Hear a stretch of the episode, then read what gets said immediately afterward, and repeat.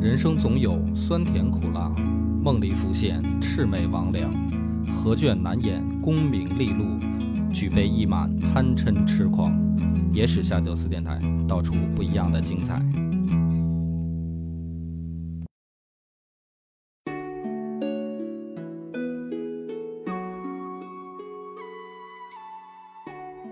大家好，欢迎收听《野史下酒》，我是主播恶霸波。张小娘，这前一段啊，我们在公社里聊天的时候呢，老袁就跟我说一事儿，就是说我那个封面啊，挺长时间的了，该换了。嗯，当时过时了，做的呢也挺一般的粗糙，啊，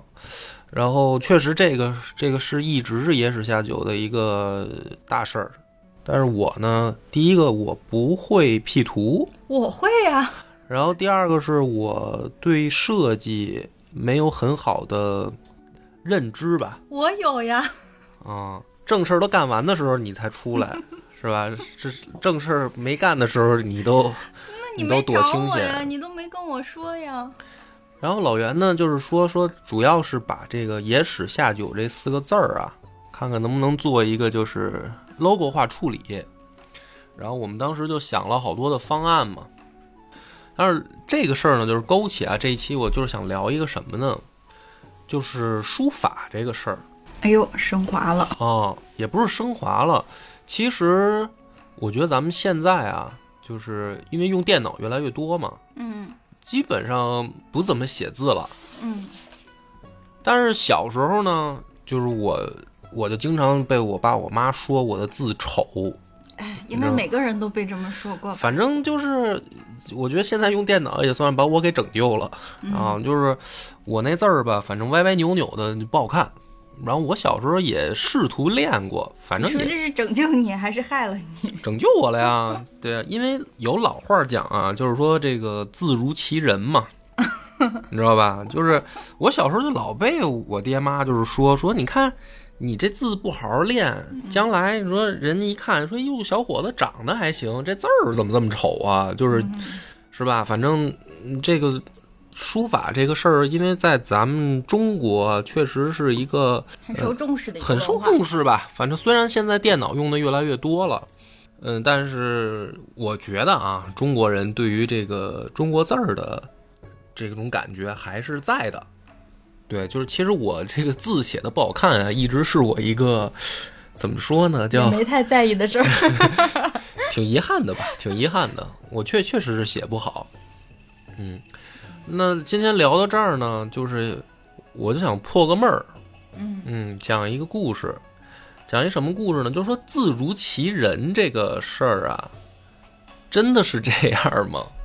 哦，你觉得呢？你觉得真的是这样吗？就是说，看一个人的字儿，就能感觉出这个人怎么样？我觉得不能，你觉得不能？你觉得这不科不科学是吧？ 不是，他不是也有你看有那个什么，就是笔记什么那种学学科吗？就是不是那个刑侦里边儿，就是他那那是鉴定，鉴鉴定，他不是说，那他也得是有原来这个人写的字儿，对跟、啊跟跟案发现场什么的字儿去对照，就而不是说我看这个人，然后我看这个字儿，我就能把它对应出来，这字儿是谁写的？那就是说，这个每个人的笔记都有自己的特点嘛，就是他才有怎么说呢，才有指向性嘛。就是说白了，对人跟人之间他的笔记一定会有点差别。对，我觉得刑侦这个是例子，它说明的是每一个人的笔迹都不一样，就像每个人长长得不一样长，对啊一样。所以但每个才人的有可能字笔记是一样字如其人嘛，那是吧那你但是说不一。定正向是吧？对就是不一定是正向你比如说的，恶霸波儿吧，嗯本来长得一大帅哥，结果写字儿歪歪扭扭。啊本，来张小，你看张小娘吧，现实生活中一大美女，结果写的字儿也歪歪扭扭。啊，就不一定正向，是吧？那你说是不是光指向长相？就是说会不会指向性格、内心的？哦，我觉得，呃，会不会？你觉得？就比如说这个人啊，他就是说不不不是长相问题，比如说他性格很这个沉沉稳，嗯，你说他写字会不会就是是不是就是这个横平竖直的？然后这个人性格就很急躁，说他写出来那字就龙飞凤舞的，你说这个会不会？你感觉？我觉得这个应该是会的，除非经过刻意的训练去训练自己某一种风格。但如果说自然去发展的话，自然写字的话，应该就是这样的。那你的意是不是我的理解就是说，咱们现在刚开篇啊，就是说字如其人这个事儿，实际上可能有点道理，嗯，不是指长相嗨，我这啊。立场变辩了，辩了，没，这不是辩论 啊。问你这个问题呢，就是咱们这开篇啊，你先看三个字儿，三幅字儿。嗯虽然咱们是音频节目啊，就是观观众看不到，啊但是我就我替大家看了。对，先你先替大家看了，然后呢，等你看完了呢，我会告诉大家这是哪三幅字儿嗯啊，大家可以去网上自己找。你看啊，这个是第一幅字儿，我来描述一下我看你到不的字、啊、用描述，，你就看看了，然后哦然后我就看就行。几秒就够了，对吧？嗯，好，这个往下我我还用读内容吗？不用。读，不用读，哦嗯，这是第二幅字儿，嗯，这是第三幅，再三看再看一下第一幅。再看一下第一幅，哦，看完了。看完了吧？嗯这三幅字儿呢，这个咱们先不揭晓答案啊，嗯，我就是从你的感觉来讲，你觉得这三幅字儿当中，嗯哪幅字儿最好看？我哦先，咱们先这么说吧，嗯好看这的三定幅义是什么？这三幅都是书法名家的作品嗯啊、都是这个大书法家，而且是嗯嗯啊，那么我也不太懂书法，嗯其实啊，我估计你也不是很懂吧，嗯对吧？那么咱们俩都不懂的情况下，就从一个普通人直观的角角度看，这三幅字儿放在这儿，你最喜欢哪一幅？我最喜欢第三幅。第三幅嗯，啊？为什么呢？因为感觉第三幅好有艺术气息啊，很有艺术气息，是 吧？很有大师范儿。 OK，那么呃，抛开你的喜好啊，嗯，你觉得这三幅字背后的三个人会是什么样的？嗯咱们先说一幅一幅来啊，然后待会儿我会揭晓答案，他们就是哪三个人写的。嗯咱们先说这个第一幅，嗯，第一幅你觉得这个人是个什么性格？我觉得这个人应该是一个认真、严谨，嗯嗯，很努力，嗯嗯，然后他的人生应该是跟世俗上意义上的追求的那种成功是一样的，是一个相对循规蹈矩，呃，哦相对规矩的一个人。啊、嗯 o k 好，这这是是你这对个感他觉嗯对他字儿的印象，对吧？对，好，这个第二幅呢，这个幅字的话，你觉得这个人是个什么样的人我？觉得这个人他应该就是很洒脱、嗯很帅气，嗯嗯，很很坦率的一个人，呃嗯很潇洒，嗯嗯，感觉他跟第一个的那个对，呃，差不多是处于两个对立面的感觉，哦，就是这个人可能性格很很洒脱，很对潇洒。不是特别受规矩束缚的一个人。 OK，好，这幅呢，第三幅那觉得第三幅就介于第一个和第二个之间了。哦，介于他俩之间对，啊，就是既不是很严肃，但也没有那么洒脱，对，是吧？对。然后他有，感觉这个人他应该除了书法之外，还是有其他的一些才气在的。如果说古代他不是有琴棋书画嘛，嗯我觉得这个人他应该是在其他的方面也不会逊色的一个人。哦，可能不光是书法，不光是这一门儿，是吧对， ？OK，好，咱们这个因为没有画面啊，所以听张小苗描，就是从他的感觉上说了这三幅字。嗯那咱们现在揭晓答案吧。嗯，这第一幅是谁的哎？是欧阳询的楷书。哦，欧阳询的，哎，就是你的感觉是一个沉稳，嗯，是？吧？性格比较端庄、沉稳的嗯这样对一个对对性对格，对是吧？对这是你对欧阳，那你就从他的字，你就是这个感觉啊，嗯是吧？嗯，这第二幅字是谁的呢？宋徽宗的瘦金体，哦锋芒毕露哦，确实，你看，只有皇帝才啊，写得出来，是吧？这个这个叫霸气外露，对，他是老大嘛，啊 没有人敢束缚他。每一个字都不藏锋，而且是漏锋，非常尖、非常显的这样一个感觉，对吧？嗯，帝王之气。你觉得这是帝王之气？老袁跟我开玩笑，我说要不我把我那个封面改成瘦金体的，然后旁边金花就开玩笑说多丧气啊， 亡国之君，你你你镇得住吗？这是第二个，这个宋徽宗的瘦金体，第三个是谁的呢？王羲之的行书，哎，这是你看他的这个三个字的对这三个人的感觉，果然，你看现实生活中这三个，呃，不是现实生活中，就是这三个人啊，我本来也是最喜欢王羲之。你最喜欢王羲之，对，啊。那么呃，我们就讲，我今天要讲的是谁呢？讲的是欧阳 询。哦，哎， 所以后面两个是陪衬小对，弟就是儿陪衬，就是先让你通过这个字，大家自己有兴趣的话，也可以去上网去搜啊，嗯，搜他们三个人的字，然后百度都有，很容易就搜得到，大家可以自己来看看。啊，找三个人的字找三个对看比看一下，那么我给你讲讲这个，今天咱们破这个闷儿是什么呢？你记得咱们之前有一回讲欧阳询吗？嗯就是说长孙无忌嘲笑他长得像大马猴，嗯，欧阳询长得人这个本人巨丑无比。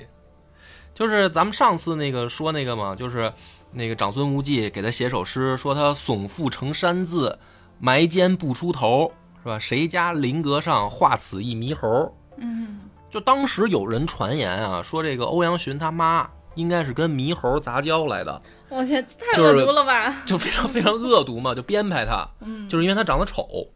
哦，这样啊，所以破这个闷儿是什么呢？字如其人啊，也不一定是长相，就首先这个闷儿肯定破了，对吧？你长得好不好看，跟你字儿好不好看，我觉得没什么关系。嗯，那能不能代表性格呢？这个就有点复杂。性格这种东西啊，你说先天有吗？我觉得肯定是有吧，但是我总觉得后天影响更多。一个人的这个性格、嗯生长环境嗯呃行为处事，跟他的这个成长环境，我觉得息息相关。对，那么咱们就要说这个欧阳询，你刚才看到他的字儿啊，你觉得这个人是光练出来的，还是跟他的生活经历有关？你再给你回过头来，你看看他这个字儿，就是这幅字儿啊，我先告诉你，这个是天下第一名，叫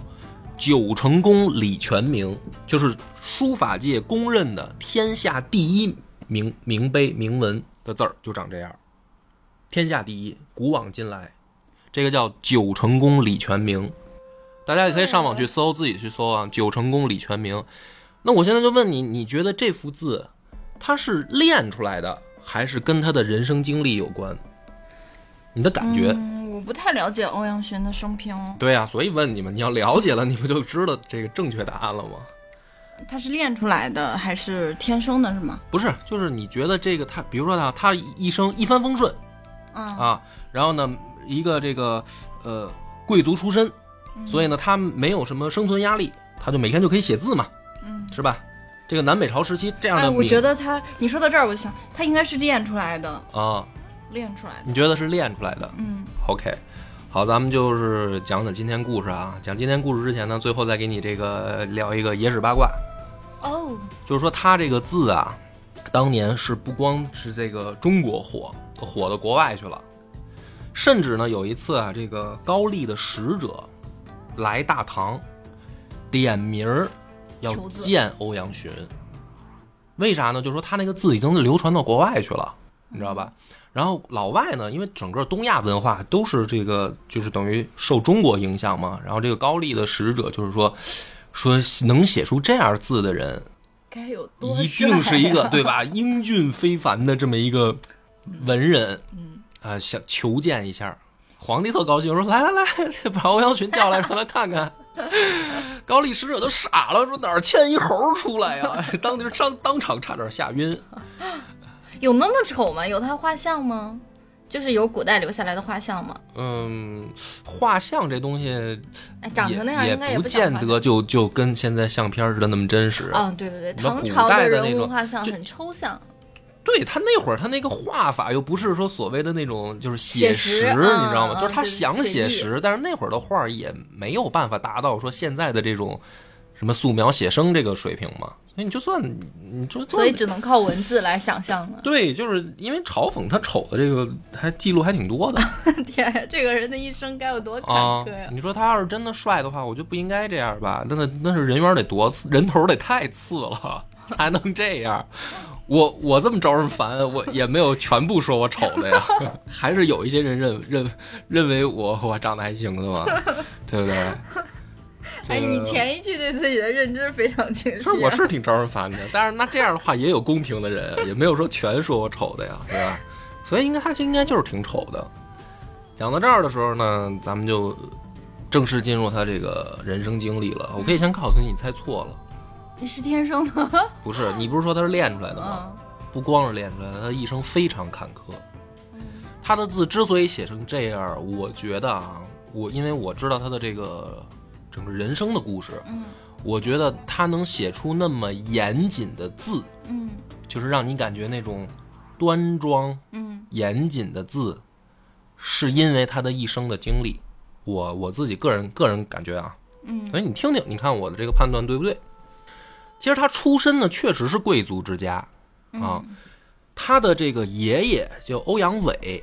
是南陈的开国元勋，就是南北朝时期南朝陈国陈霸先建立的那个朝廷嗯的开国元勋。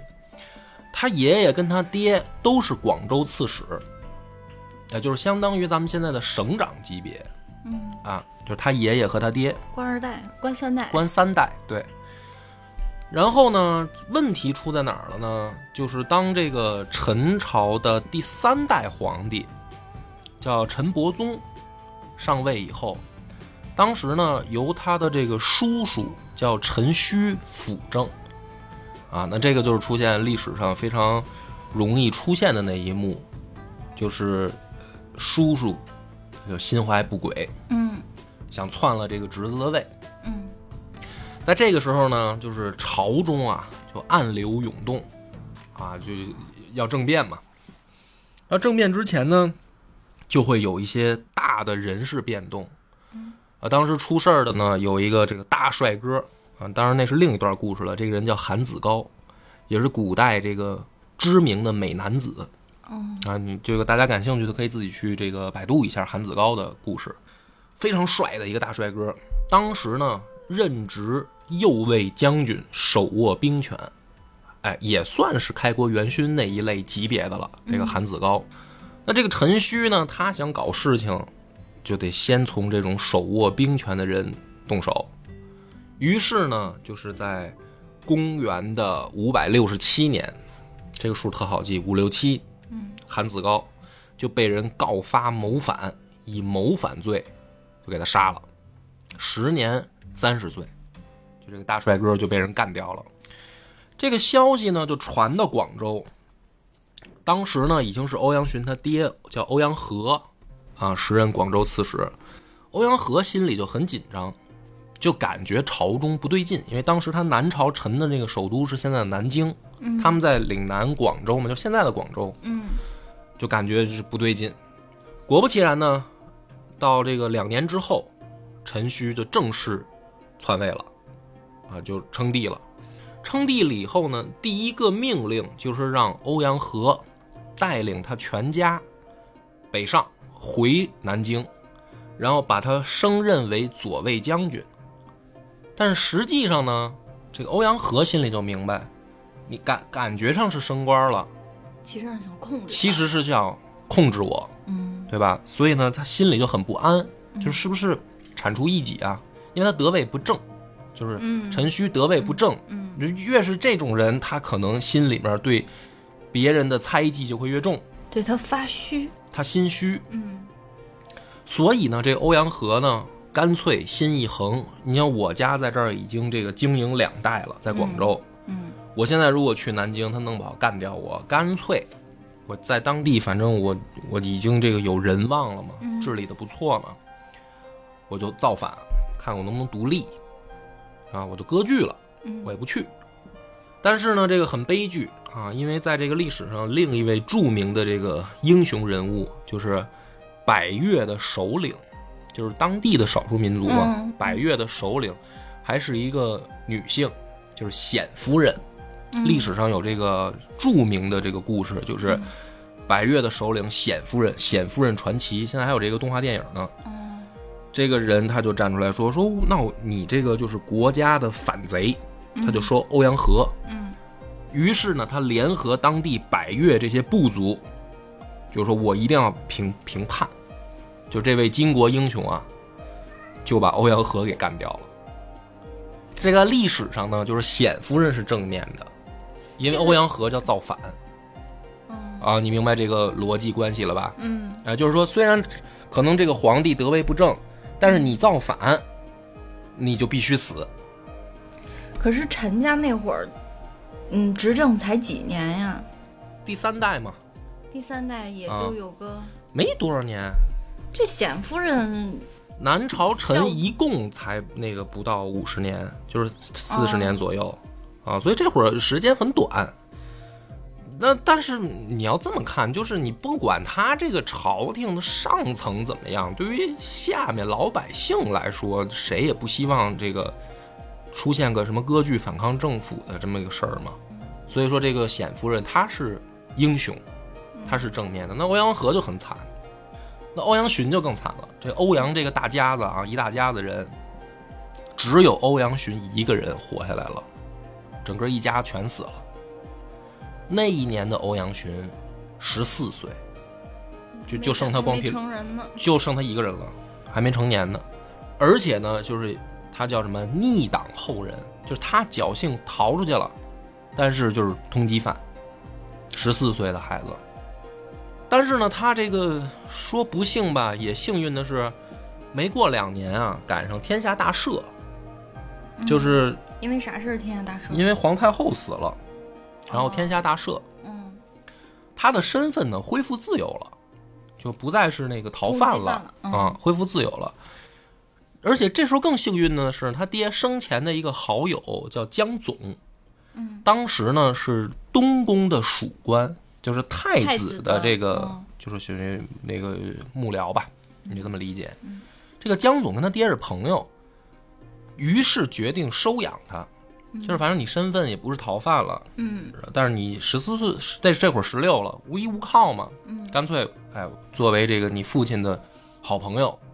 管你照顾一二，照顾这个好朋友的这个等于遗孤嘛。嗯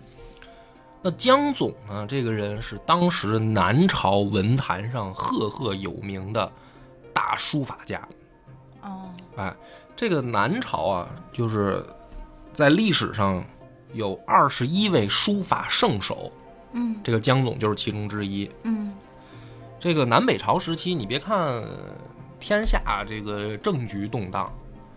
但是文坛啊还是很兴盛的嗯啊。所以呢，这个江总收养他以后呢，就开始教他这个系统的去进行训练，尤其是在书法这一块儿。而当时呢，这个王羲之已经是天下公认的大书法家了。嗯所以呢，这个江总，就后人评价江总的书法，或多或少的受到了王羲之的遗韵影响影响。嗯对，所以呢，在这个等于欧阳询的启蒙的这个书法上面，或多或少也受到了就是南北朝时期，尤其是王羲之那一路的影响。嗯啊，那么他的起点其实就很高，而且呢，他自己呢也很争气，就是说他啊博览经史，尤其精通《史记》《汉书》，哎，就是说明他还也爱读书，嗯然后也受到了江总的训练。按理来说呢，他应该会成为一个很杰出的学者，就是他这爱学习劲儿到什么程度啊？说他有一次啊，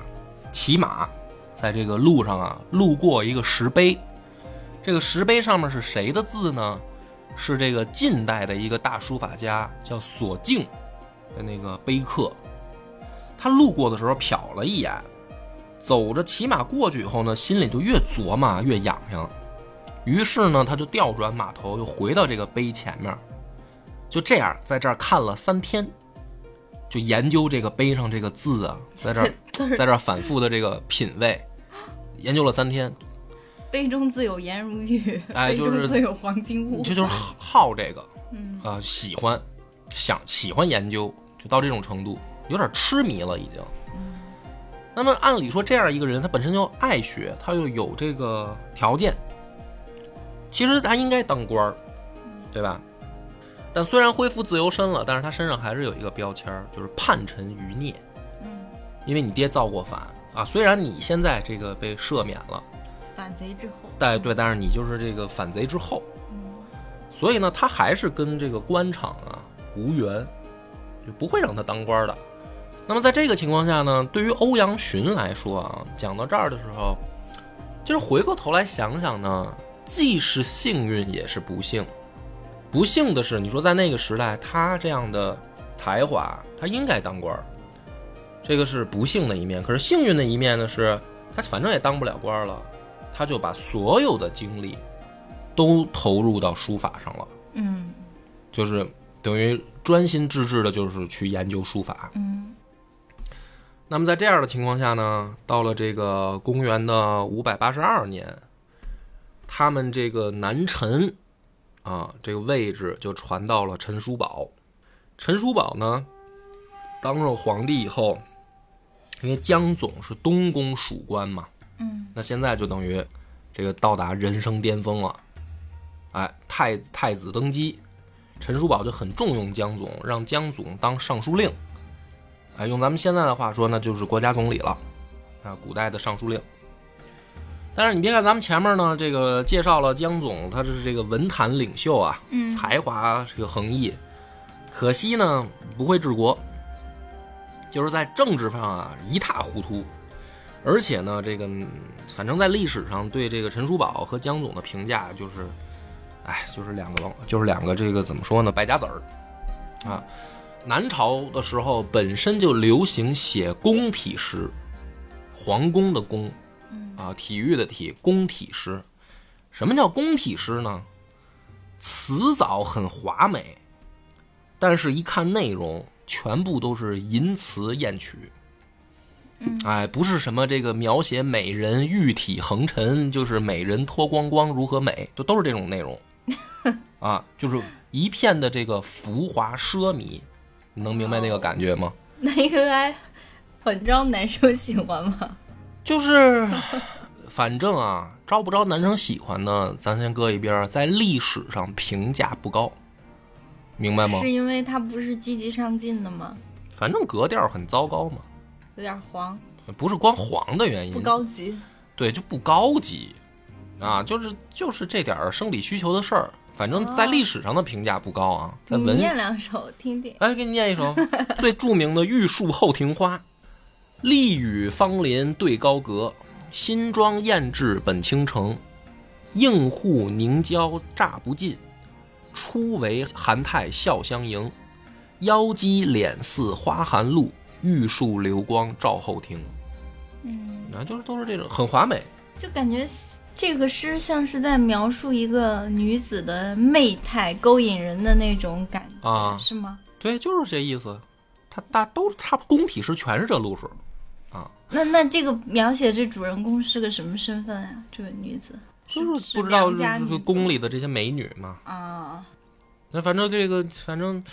呃是是挺华美的，但是格调不高，嗯一派亡国之音、哦，米米，靡靡之音之音嗯啊，就说的就是这啊个。啊，所以呢，这个千古骂名啊，一对儿亡国君臣，是这是确实跟古代的那种高风亮节的嗯文人气节是大相径庭的，文人气节是吧？文人气节应该什么应样该是杜甫那样的，辛弃疾那样的。啊？OK，也有李白那样的，喝多了才写的，对，不一样啊。反正就在这个一对儿活宝的这个执政下，这个大陈朝三十来年儿就完蛋了。啊，这个完蛋以后呢，欧阳询就被作为俘虏，也就向隋朝投降了，他们就整个都被人抓走了，就亡国了。嗯，他从这个叛臣贼子，又新加了一个标签儿，叫亡国孽种。他他干爹是江总，是吧？当时这个陈朝的总理嘛，他他你说他嗯能有什么好话等着他？嗯对啊，亡国孽种啊，叛臣亡国。嗯，你想想，在古代那个社会，给冠上这俩标签在身上，这就低人好几等了。嗯，对呀、这个时候的这个欧阳询啊，来到了现在的西安，就是隋朝的首都啊，从南京到了西安。这个时候他三十三岁，三十三岁啊，那就是跟我现在差不多嘛年纪。这么年轻，按理来说，正是应该意气风发，就是有一些社会经验，有一些这个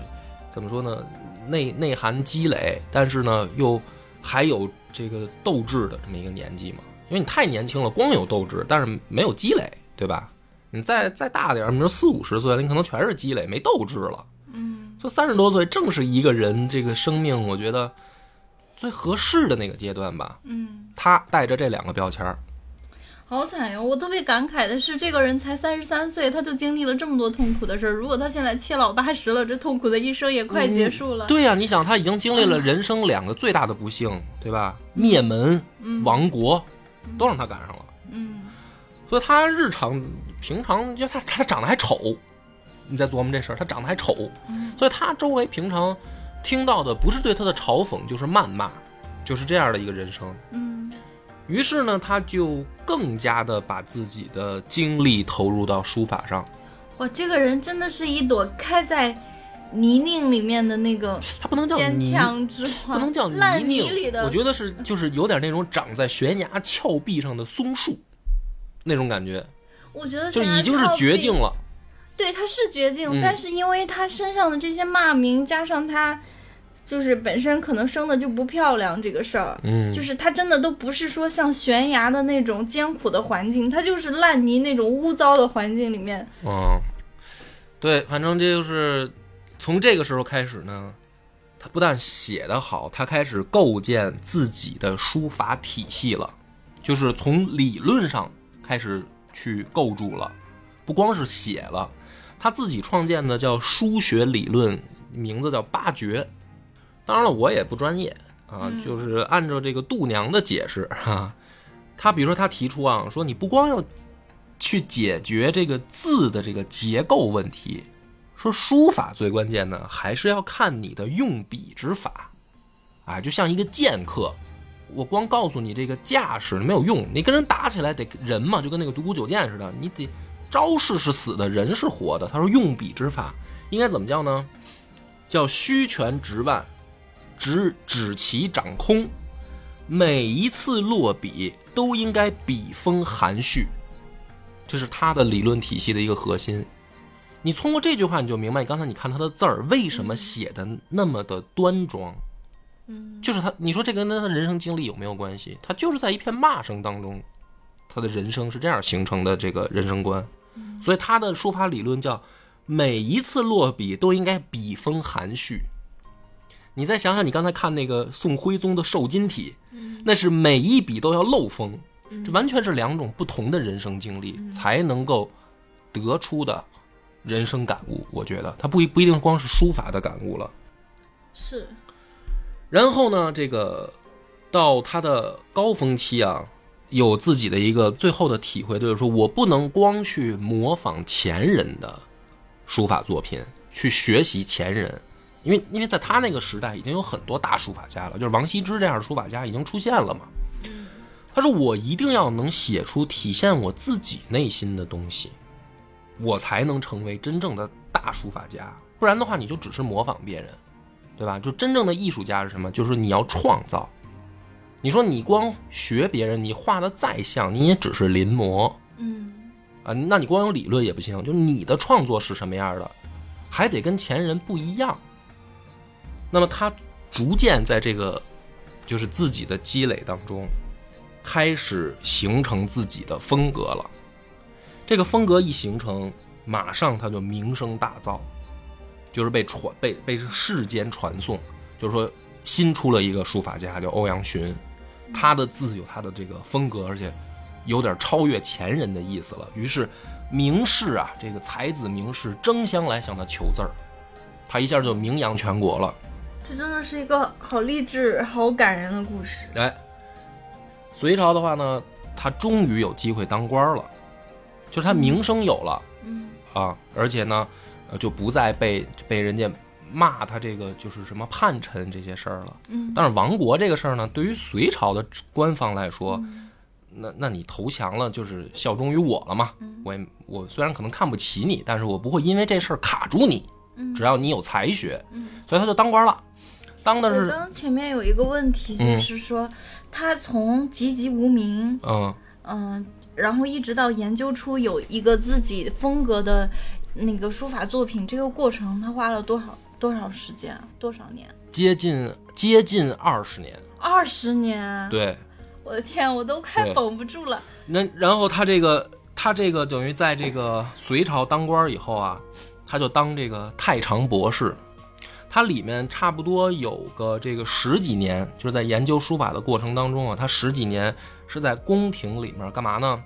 当史官，嗯 因为他不是这个《史记》和《汉书》都非常精通嘛，所以给他当官了。当的是什么呢？不是行政官员，就是说你去写史，修前朝的历史，就这么又干了十几年。五十多岁了，书法大成，然后也从事了自己擅长的工作。但是呢，大家都知道，隋朝二世而亡，就是到第二代皇帝的时候，隋朝又没了。他所有的史书都白修。就是你能明白那个感受吗？就是我十多年啊白干，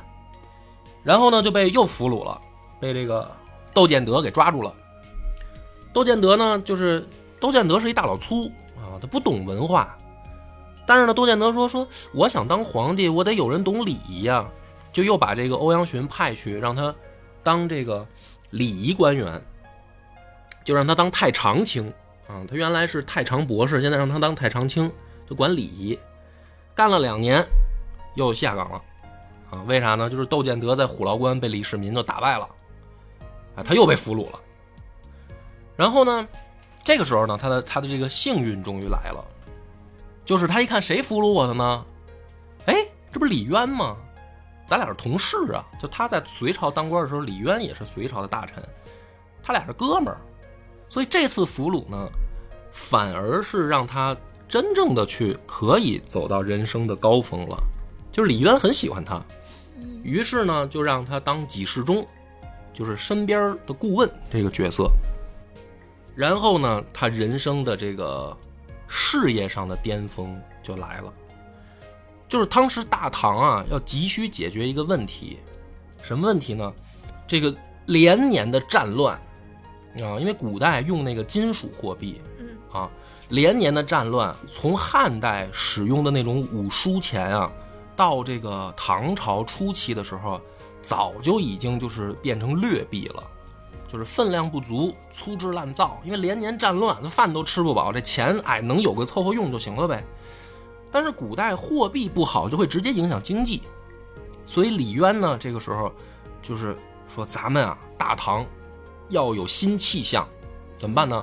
我们要用最好的工艺，我们要用最好的技术铸造大唐的货币，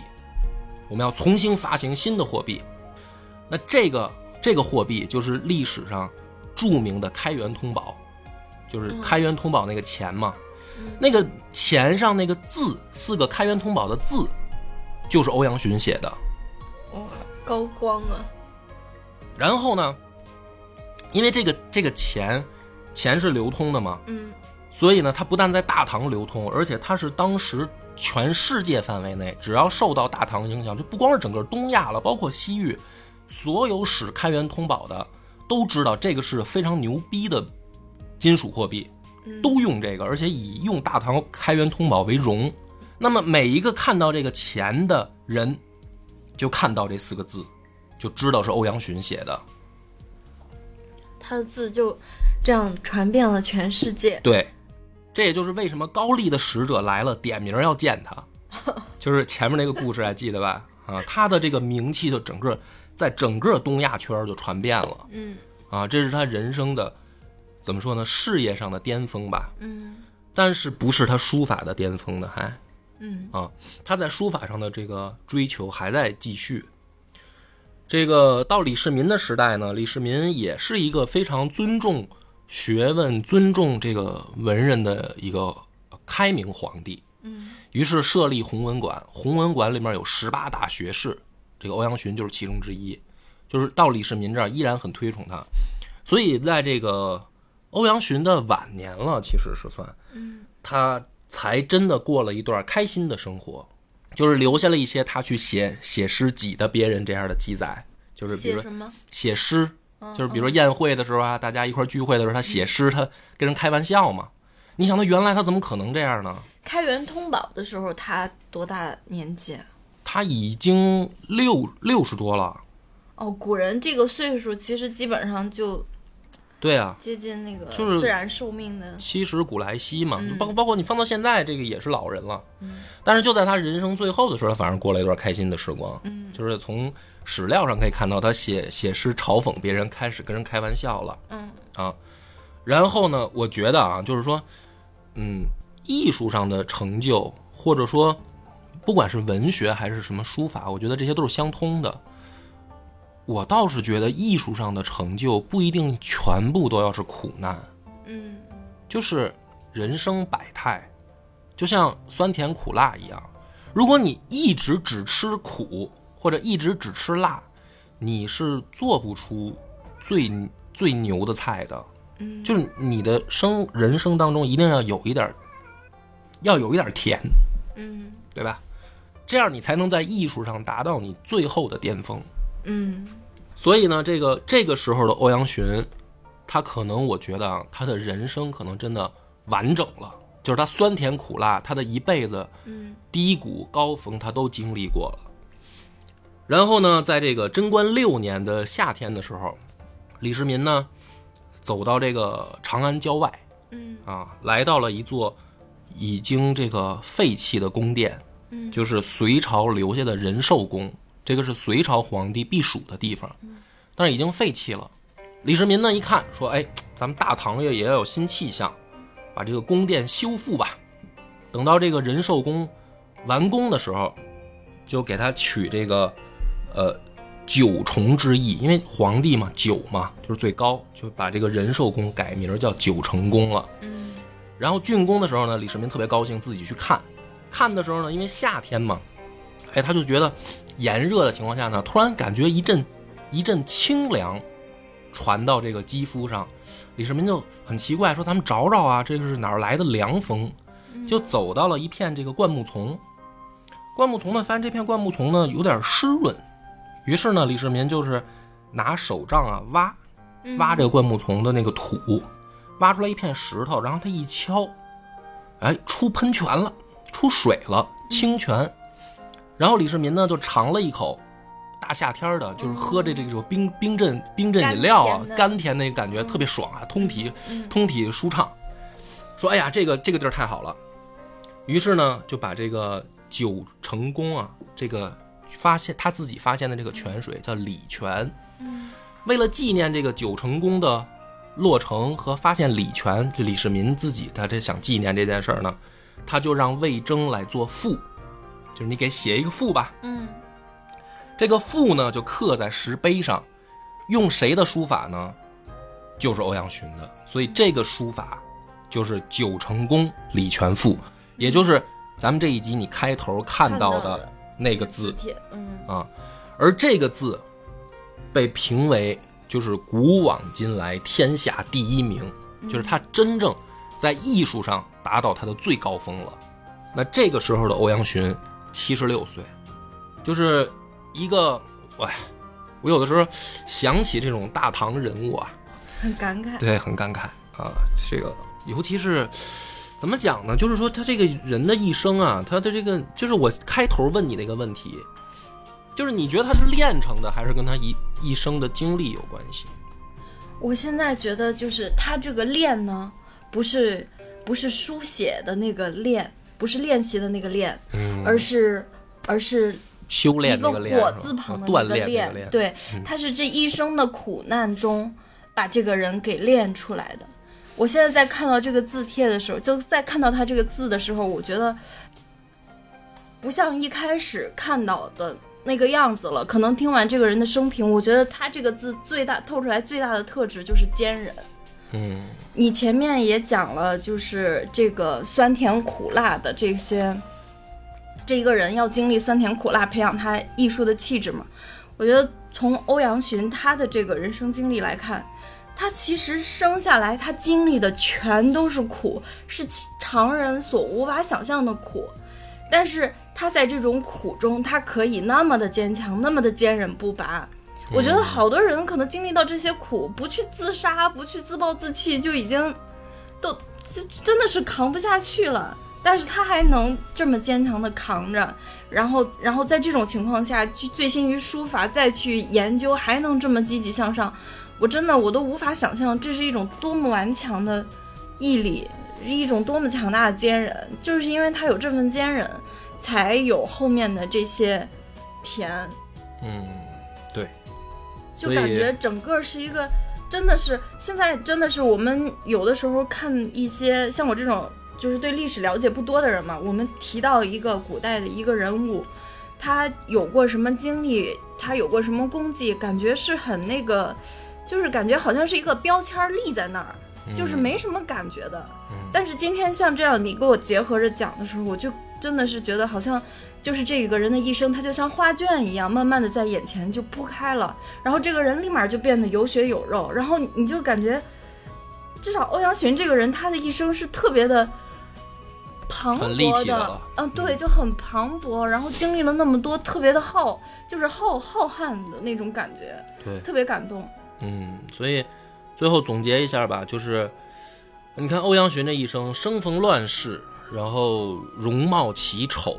亡国之臣，几度被俘，然后还背负骂名，嗯但是他的他的作品却穿越了时间，这就是为什么我就是哎是吧，特别